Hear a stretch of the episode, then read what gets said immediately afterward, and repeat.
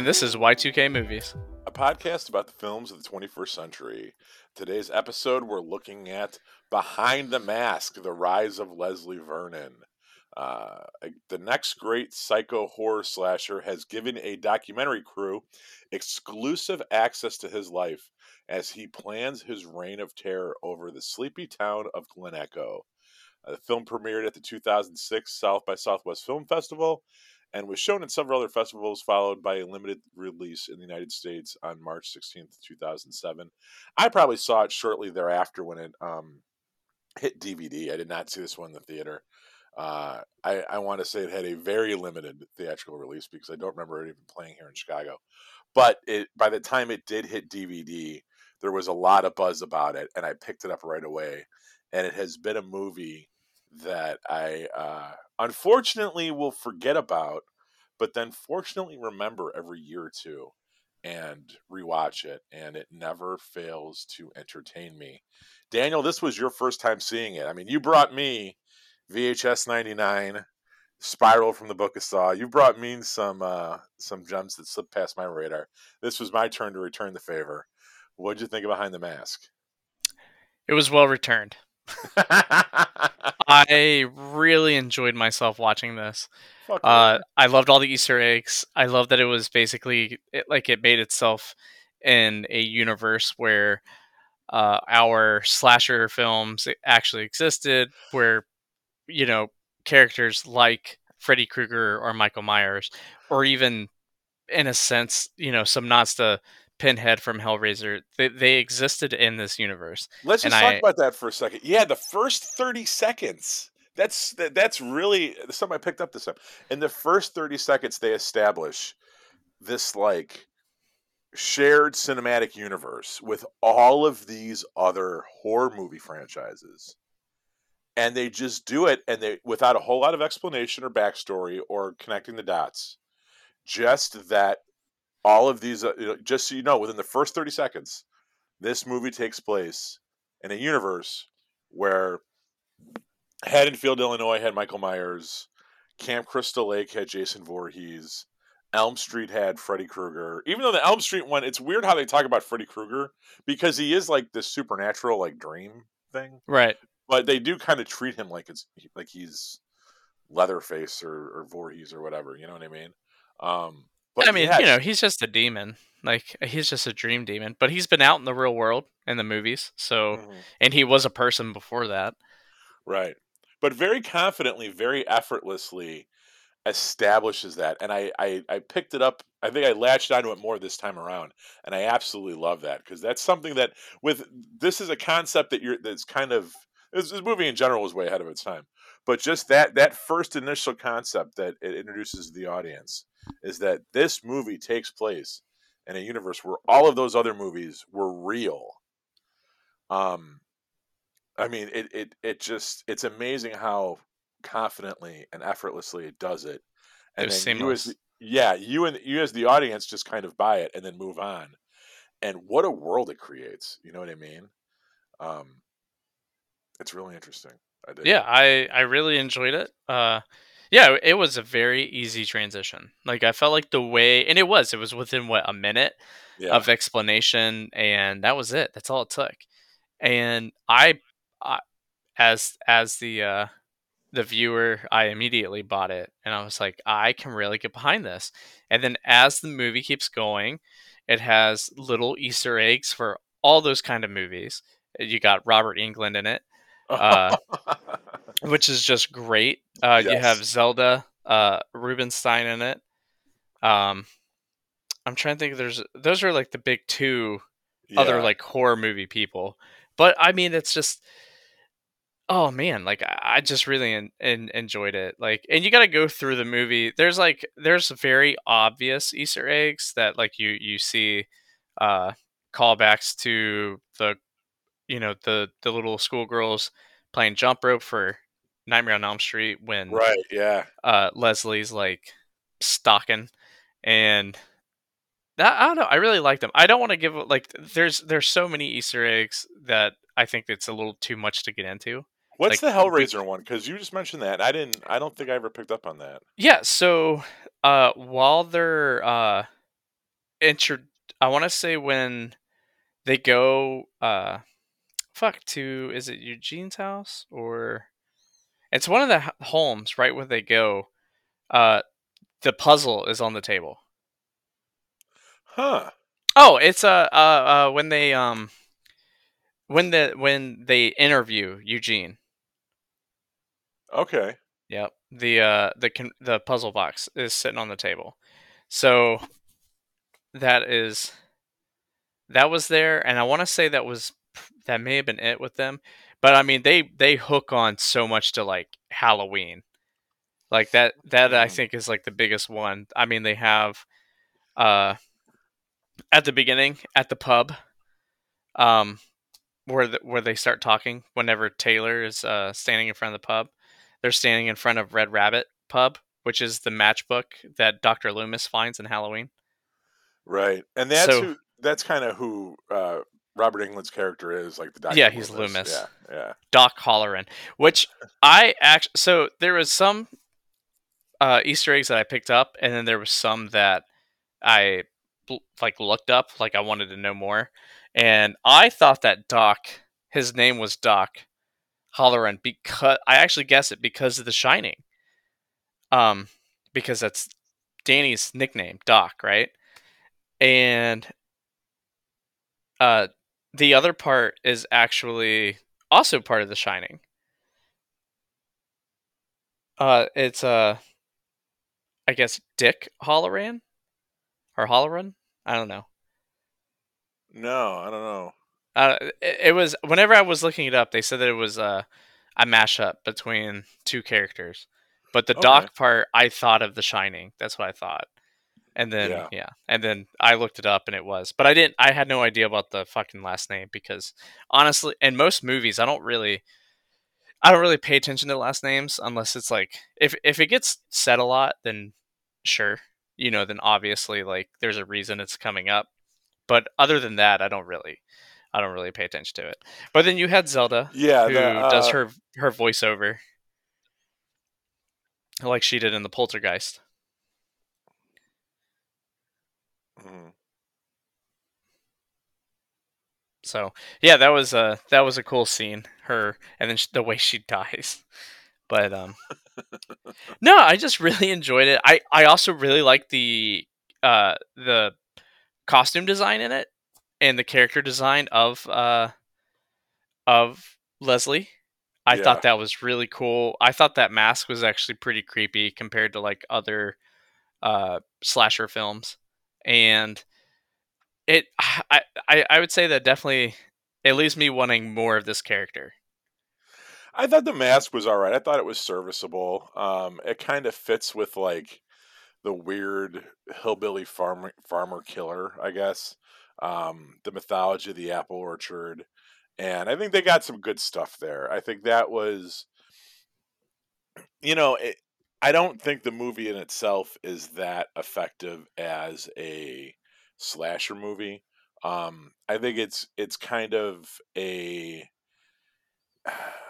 what works for me, and having seen this, you know, probably a dozen times over the past sixteen years, um, it, it's more of I think just what what sells it for me, what really like makes the movie something that I like to come back and keep watching, is the Leslie character is kind of just that the character study of and I, I don't think you could do this with any other slasher right like i don't think leslie is your typical slasher Right. um i, I don't think that if you were to try to take this to, i mean this not to be a dick but like you couldn't make this movie if the main character was jason Voorhees, right like Right. it would it would like go a little bit differently you know he was he like he was genuinely driven like Jason Voorhees had his own motives. If you look at him as a real person, right?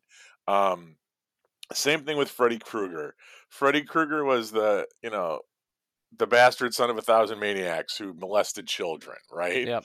Like he he that's not Leslie. That's not that that's not that character. Um Leslie in himself, I think what's so great about it is he's got this he he's got a pronounced sense of destiny. This is what he wants to be. This is what he wants and he wants it really bad. And now granted what he wants is a terrible thing, right? He wants to be this force of evil in the world. And the explanation that the reason that he chooses to do evil is so that there can be good, I don't think that really logically holds up. It's kind of one of the weaker things about the film, and you just kind of push it aside. Um, that I I don't think that's that's not a real argument, right? The the logic is not sound. But whatever he wants, he wants it, and he's genuinely inspired to do it, and he works really hard at it and he's thought about it and he's smart and he's charismatic and he's likable as a person. And that's why you want to see him succeed, even if what he's striving for is a terrible, terrible thing. Right. And I think that's that's what makes the movie entertaining and watchable for me. It really is uh, I think the guy's name is Nathan Baesel Um, it's him. It's him and Yeah. it's his relationship with Taylor, where there's kind of like this unspoken, unrequited romance that really is kind of sexy to watch because it is very tense between them at times. And she doesn't shy away from it. I think that she kind of feels it too. Um, and I think that's kind of hot, even though it's also like really wrong. I, I Um, think it- I agree with you though. Like yeah, I do. And I think it's one of those things that it was supposed to like through the whole movie I was feeling that too, right? And then like obviously that kind of twist happens at the end. right. And deep down inside like I I was like okay, cool, like that happened, but at the same time like it wasn't I wasn't surprised, but it it didn't give it away where a lot of movies like you know, it's like, oh shit, well, fuck, I saw that coming. Like that Well, wasn't even. This one to me was like, I it, I thought it, I thought it was well done on the sense of like, you know, Leslie had the shit planned out before they even started the documentary, but like he Yeah. knew all the shit was going on, and and then going back to also like his point of the uh of having to do this so that there's good and stuff. I thought that was cool because of the um it kind of shows you his mental state, right? And also like how much he like like you were saying, the passion behind it, but it it it does show you that this guy's fucking crazy. like that he believes that. Yeah, but I think any I think characters with that because no one like listen, like I think as human beings we all kind of question what we're here for, what our purpose is, what we really want to be when we grow up, Right. right? That's something we all at least I do and I I know other people do, maybe not all of us, but most of us struggle with that, that sense of purpose, that sense of destiny. And the fact that he has one that he's locked onto, that he is so unwavering, unwaveringly like striving towards. Um, I think that's very attractive to the audience. Like that was what I was like.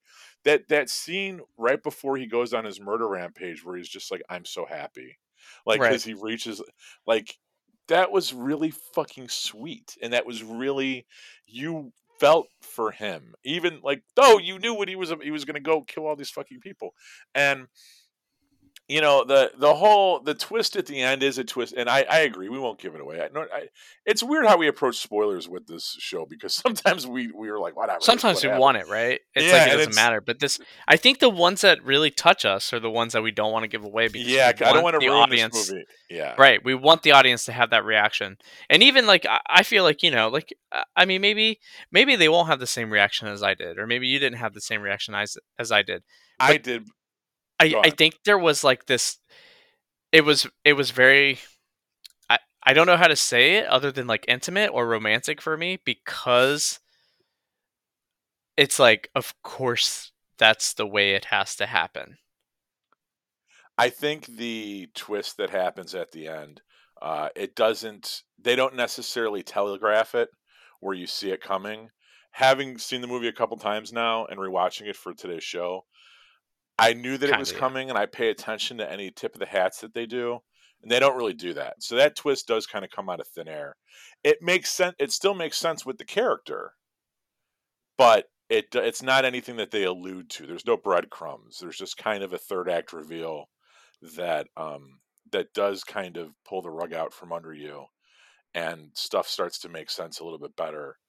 Uh, but that's you know it is what it is. At, at that point, I think the bigger third act twist that I do want to talk about because this is something that they kind of do throughout the movie a little bit is that primarily this is and this is something that um when I was when I was kind of doing some research on the sequel, which we'll get to towards the end of the show, the sequel that never happened, this is referred to as like a found footage movie and which I guess is kind of true because you do you do see them leave the cameras in the truck at the end and then go about their business or whatever. But um, it's not really as much of a found footage movie, I think, as it is like a mockumentary. It's a it's a fake documentary, kind of like this is Spinal Tap or um, I don't know Borat or uh, a movie that I immediately thought of a French movie from the 90s called Man Bites Dog, which just pause real quick. If you haven't seen Man Bites Dog, it was a uh, it was a French black and white documentary about a serial killer, and uh, very much kind of like this, where the where the serial killer is very likable, and it's very uh, he's very humanized, but it also shows him making the kills throughout the movie. He's very brutal. They're brutal kills. It is a bloody movie. And then at the end, he kind of turns on the camera crew. Definitely worth checking out. It was a big part of my film education because I saw it kind of in the mid 90s and it was French and it was black and white and experimental and stuff. And it was, you know, came came during the independent film boom in the 90s. Definitely check it out, Man Bites Dog. In fact, they did kind of a um not parody of it, but do you remember that uh that Punisher movie uh Laundry Day or whatever? Ye- Where it was Thomas Jane going into a laundromat. Yeah. Okay, the guy that made that made a Venom one with Eddie Brock called, and it was a play off of Man Bites Dog, where it was a film crew following Eddie Brock around, who is also Venom. And the actor they got to play Eddie Brock was the brother from True Blood, who was in, I think he was in a movie that we did actually on this show. I can't remember it now. It's going to fucking kill me.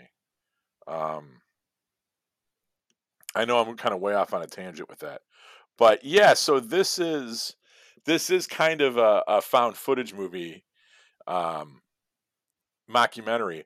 But there's times when it clicks into your standard narrative, and I think that is that's kind of interesting. And they do that in the third act where it stops being this found footage thing and just goes into being the, a, a normal type of slasher movie.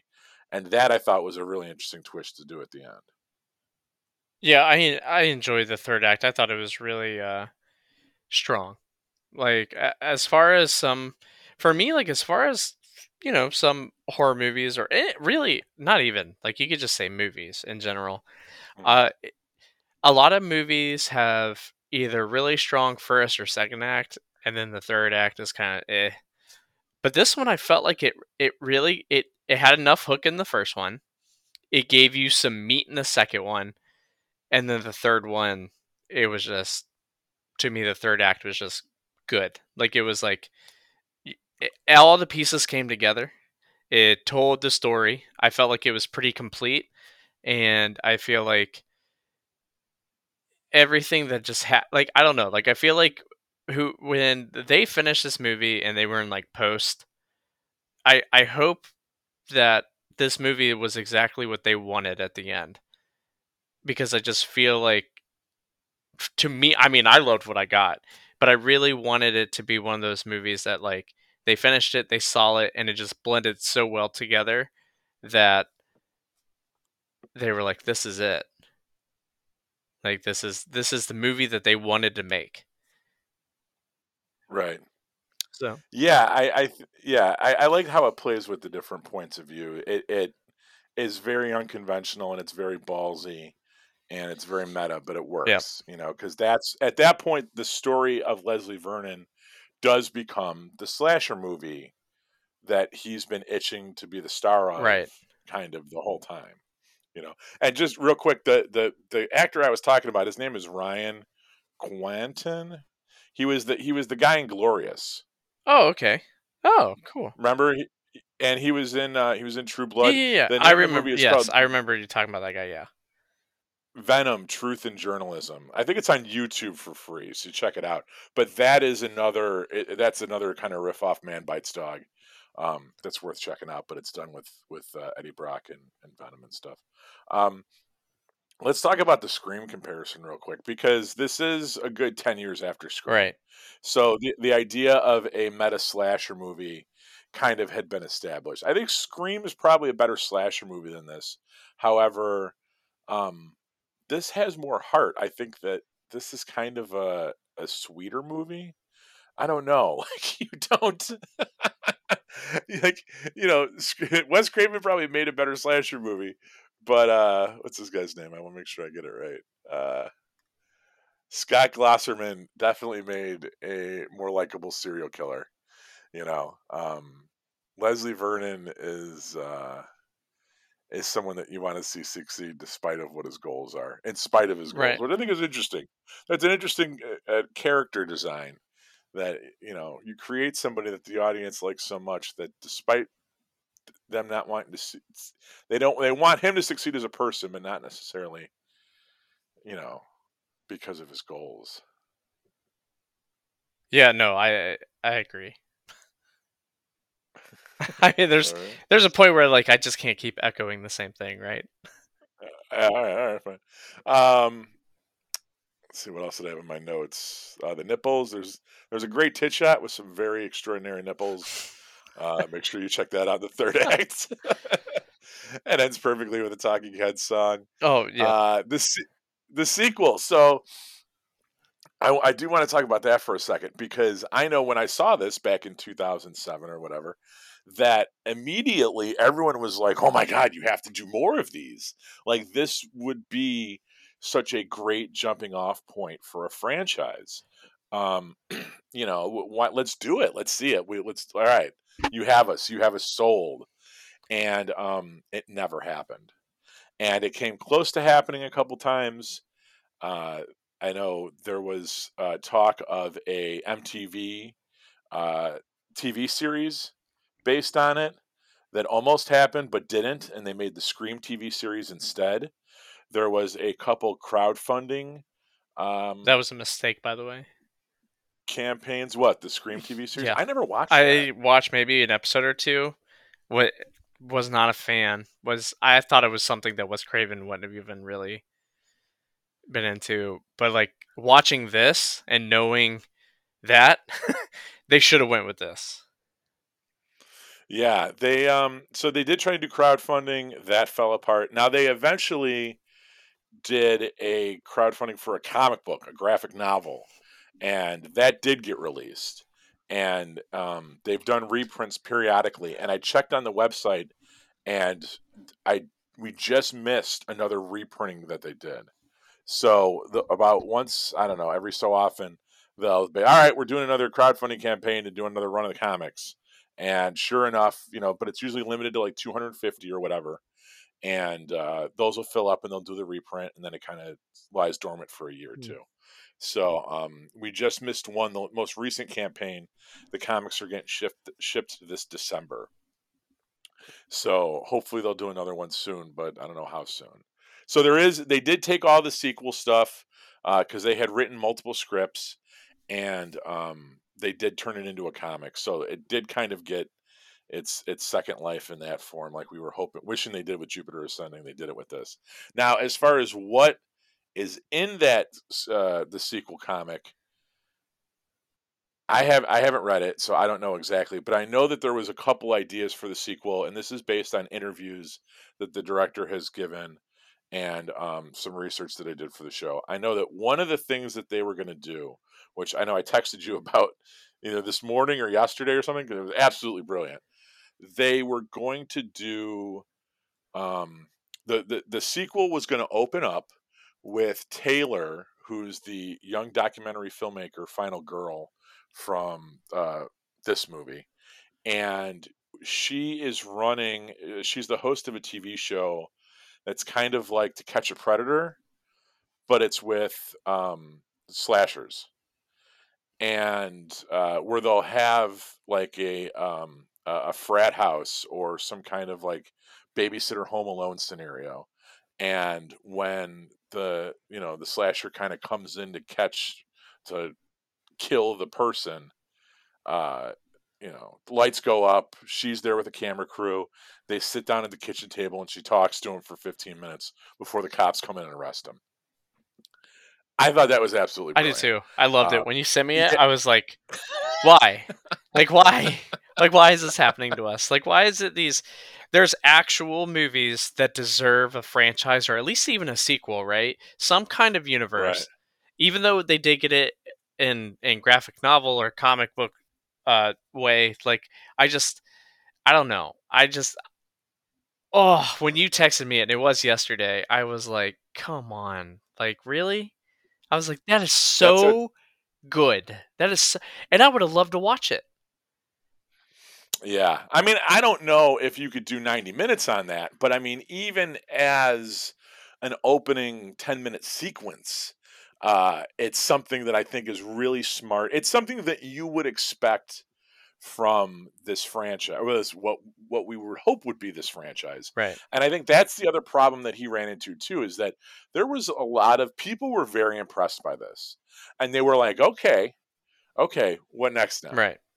and i and one of the things that he said in an interview that i read was that um the sequel has changed over the years because the horror movie landscape has cha- changed over the years and you know for a while horror movies were in this this like torture porn um arena and he really didn't know how to do a Leslie Vernon movie in that area so the movie just kind of died for a couple years. And now everything's more in you know this meta and cult of celebrity and um what he was going to do now with the movie is he was going to which unfortunately sounds a lot like what they did with the later scream movies uh, especially scream 3 and all the stab stuff is that they were going to be making a movie based on the first movie and people were going to start dying on set and uh, the film studio kind of cancels the movie until Leslie Vernon can be brought to justice and the survivors from the first movie come back and they meet the people that are portraying them in the current you know what Yeah, i mean? yeah. like it's very scream 3 and you're just like oh god don't do that. Like you're so much better than that. But i don't know i think there was a lot of pressure and a lot of expectations for where this could go and um it never ended up really going anywhere but a comic book unfortunately. Yeah. I mean, so i will read it oh yeah, no, like, I'm gonna will I'm gonna actually I was looking I'm gonna probably get up with my local uh comic store just to see if they have any or if they've ever seen any come by. I'm hoping that when this latest uh, Kickstarter thing ships, that someone will be selling theirs on, on Amazon or something. And I don't care if I mean I'm not gonna spend a ton of money, but I'll pay double whatever they did for it. I guess. Yeah, like double's not too bad. Um, I actually just did that on a on a movie. Uh you remember when we talked about Godzilla and I was telling you about Godzilla versus Biolante? I just got it. oh, the rose. Yeah, the rose one. I I pulled the trigger and I bought it for like 40 something dollars. Oh, No, it wasn't bad. Well, so the thing is is like a year ago when I was looking into it, dude, they were like 80 to 100 dollars. And I was really worried because all the reviews were like, "Oh, it's like a knockoff. It's like you could tell this guy recorded it off of like another DVD." And whenever I got it, I was like, "Nope, this is the real thing." I was like, I bought a pre-owned copy of it and I watched the whole thing. It was pretty good. Uh it wasn't bad. It, you know, it's a Godzilla film, but it wasn't like it wasn't. I don't know. To me, uh, it, the things I heard about that film was was very like it was the best Godzilla film and like all this other shit. I I wouldn't go that far. I would say monster design was awesome. That was cool. Yeah. I would actually argue possibly like top 2 monster design ever in Godzilla. I would I would say Destoroyah and and Biolante and Hedorah. Those are probably my top 3. But uh yeah, story wise, movie wise, I would. I don't know. I don't. I don't know where I'd put it yet.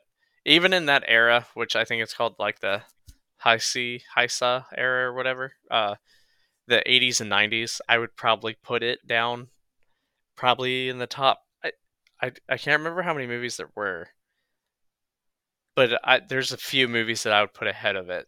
So I wouldn't call it a top three of even that era, which is what I heard a lot of. So I was like, all right, well, but now I own I own like every Godzilla movie. Like that was that Yeah. was what topped it off, so it was worth it. I'm happy that I got to see it, and you know, now I can stop wondering the uh, what ifs. You'll be able to sleep just a little bit better tonight. did, yeah, indeed. No, what happens when Godzilla Godzilla fights the Rose Monster? Right. Where does the Rose Monster come from? Like, what's the? I'm always interested about their the mythology behind. the Okay, so it is a sequel to um the uh the the Return of Godzilla, the like 85 one. Uh-huh. and basically the first like 10 minutes is like the aftermath of destroyed tokyo and they find some g cells and they put it in like a little vial and they take it to a lab and there's like a mad i'm gonna call him a mad scientist but he's not really a mad scientist but like just a scientist guy that uh combines that and some roses together or like some other flowers because he's just trying to like uh, i think he was trying to make a plant species that like would be able to uh, regenerate and and basically heal itself, and then we end up getting like Godzilla. so it's it's actually the same DNA as Godzilla, but it's just wrapped into a uh, a, a rose. Uh, I will say though that the ending of it was kind of like I don't I I don't understand why this this monster why this kaiju hasn't been back because of the way it ends. Like I'm kind of upset about that. But I did see that uh in comic books it comes back, which again, you know, kind of like this movie. Like I do I love comic books. You know me. I really do. But like there's a point where like I also really like the live action shit.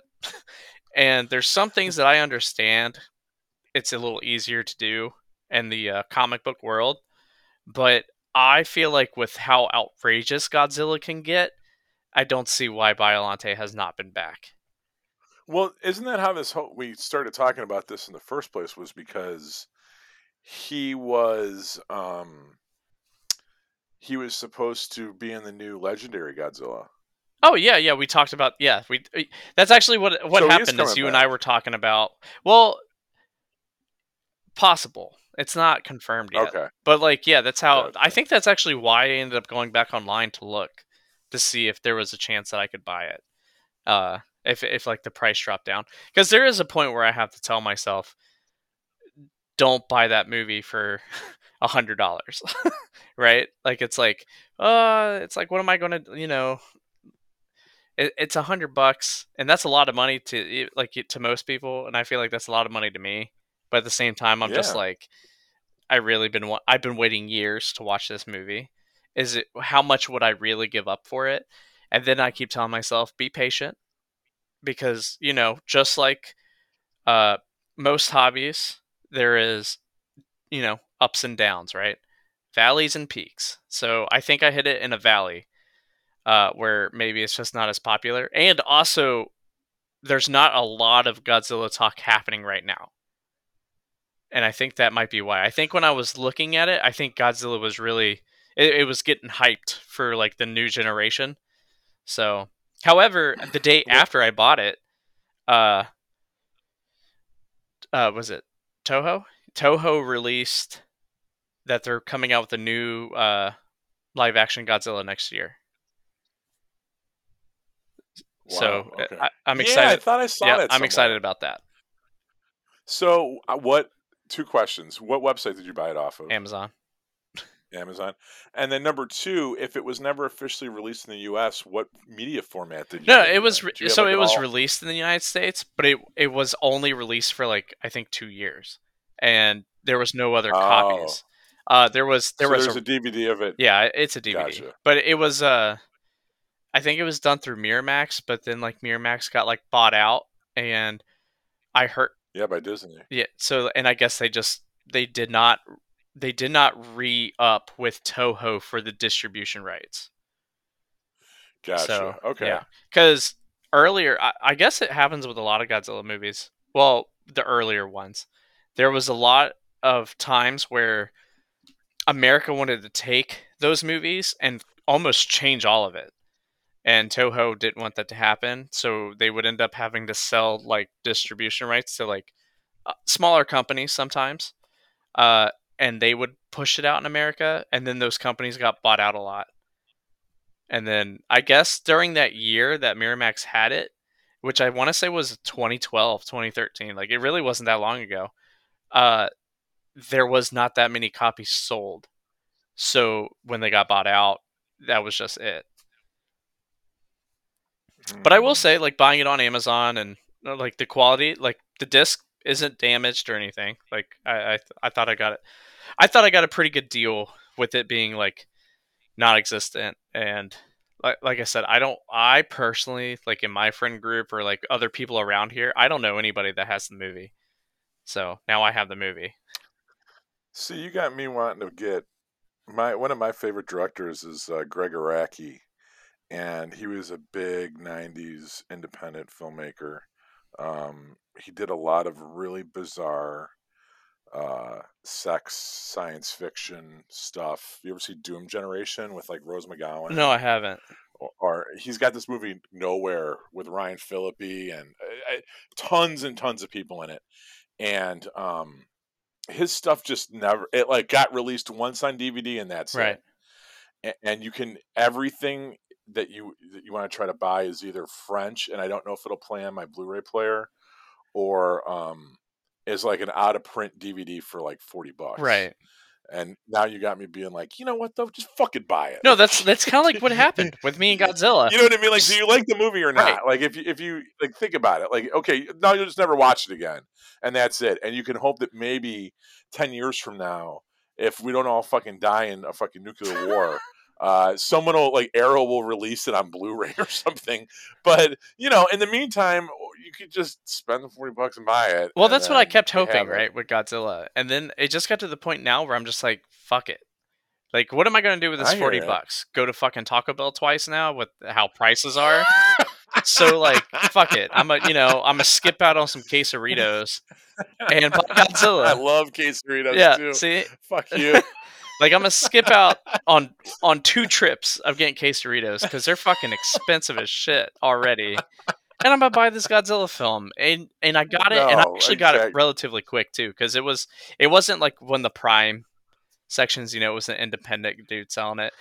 right. He, he yeah, got it yeah, out to me within like two days, and like I said, I watched it right when I got it, and I was happy. So even even Yeah, though it wasn't one of my favorites, the storyline really wasn't bad. The monster design, I would say, was one of my favorites, and overall, the the movie was it was decent.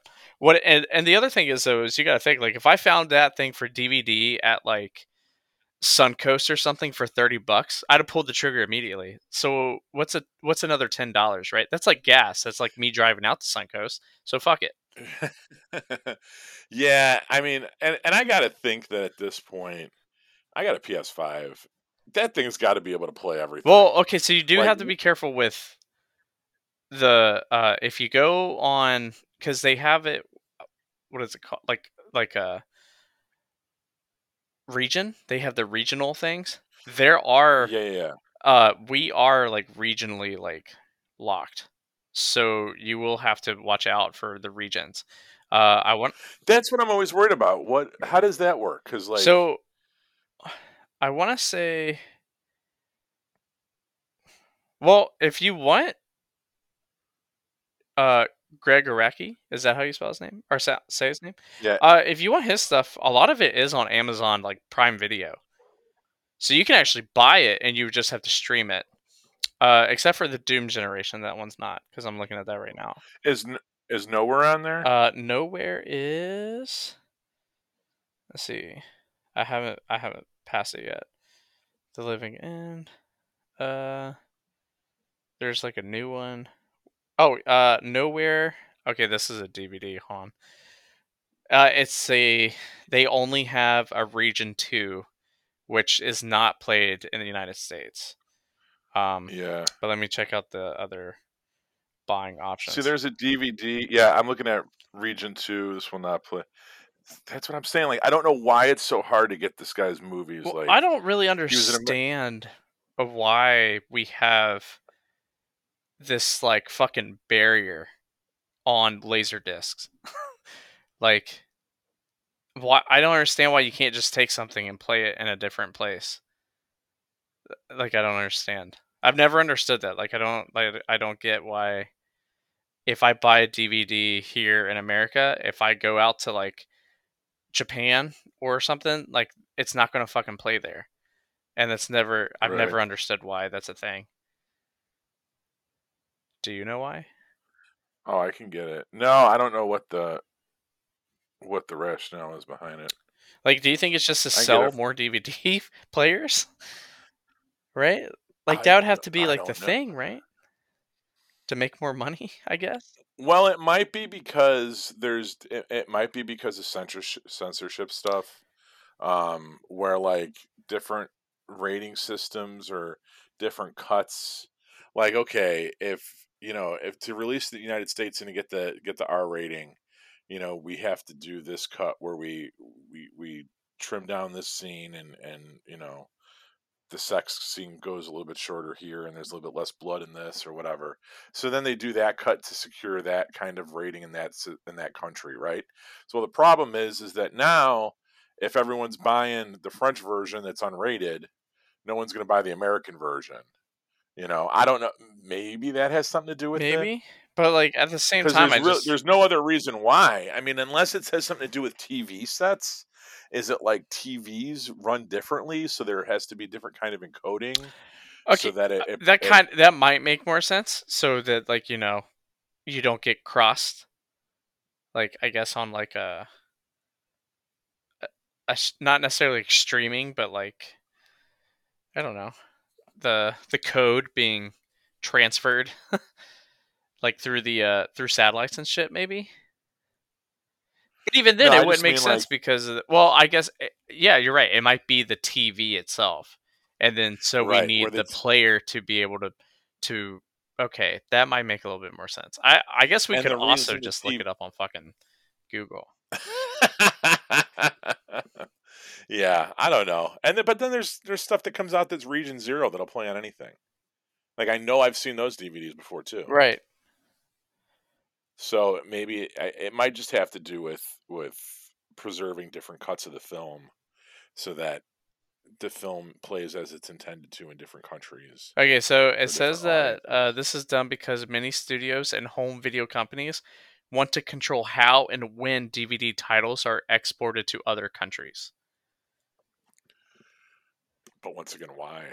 Ah, it has all it's money. Just, that's the easiest way to answer any question. Why does somebody do what they did? Money. so yeah it's basically it, it, so it's i guess it's so you don't fucking burn it and then sell it to the united states Just go buy a Region Two DVD player. That's what we really should be. I know, like, right? Like I honestly might look into that. Just buying a whole bunch of different regional DVD players, and then guess what? I'll never have to fucking worry about again. I think they sell all region DVD players. I think that's. I think that's. Dude, I'm looking at it right now. get- you were right. Literally, it's a six best region DVD free DVD players of 2022. Mhm. Huh. Uh, yeah. I mean, the PlayStation might be. Let me see. PS. You have a five, right? Yeah. Okay, let's see. It does have region locks for Blu-rays. Uh, Ultra HD Blu-rays though are region free. Well, this yeah, is it's a DVD. So let me see. Uh, you're trying. to- It will reject the I'll disc. figure it out. I, I I found a region one for Oh, sick. fif- yeah, fifteen. Well, there's forty five and there's an eighteen dollar one, but that's fine. But yeah, he's. I, I should probably start doing that. Just getting his stuff. Right. I mean, Um, dude, honestly, if it's something that you really like, like that's another thing that I've, I've kind of gotten into. Like, if it's something that I like, and it is older, or Yeah. you can't get it, I think when you do get it, if it like, you know, you're when that movie came out, DVDs like in 2012, DVD. I mean, still today, DVDs are 20 25 bucks. You know, depending on what, well, you know, what special features and shit's on it. So like spending forty dollars on it, like, I get it. I, I can I can get it. I wish it was brand new for forty dollars, but again, I guess like I still understand why. It just sucks. But yeah. uh, again, I'm not you know, I'm happy with my product. So it's not like I'm bitching about it. It's just I, I do wish that the, it was easier to obtain or even to get a uh, a newer one. But I mean, hey, I guess what is it? Reduce, reuse, recycle, right? So I guess I did something good for the planet today or the other day. there you go. So, but yeah, you guys should definitely check out uh, Behind the Mask. Definitely behind the mask. Yeah, it was great, and uh, I actually should see. I, I, you know, I should look into buying this as a DVD because it was really good.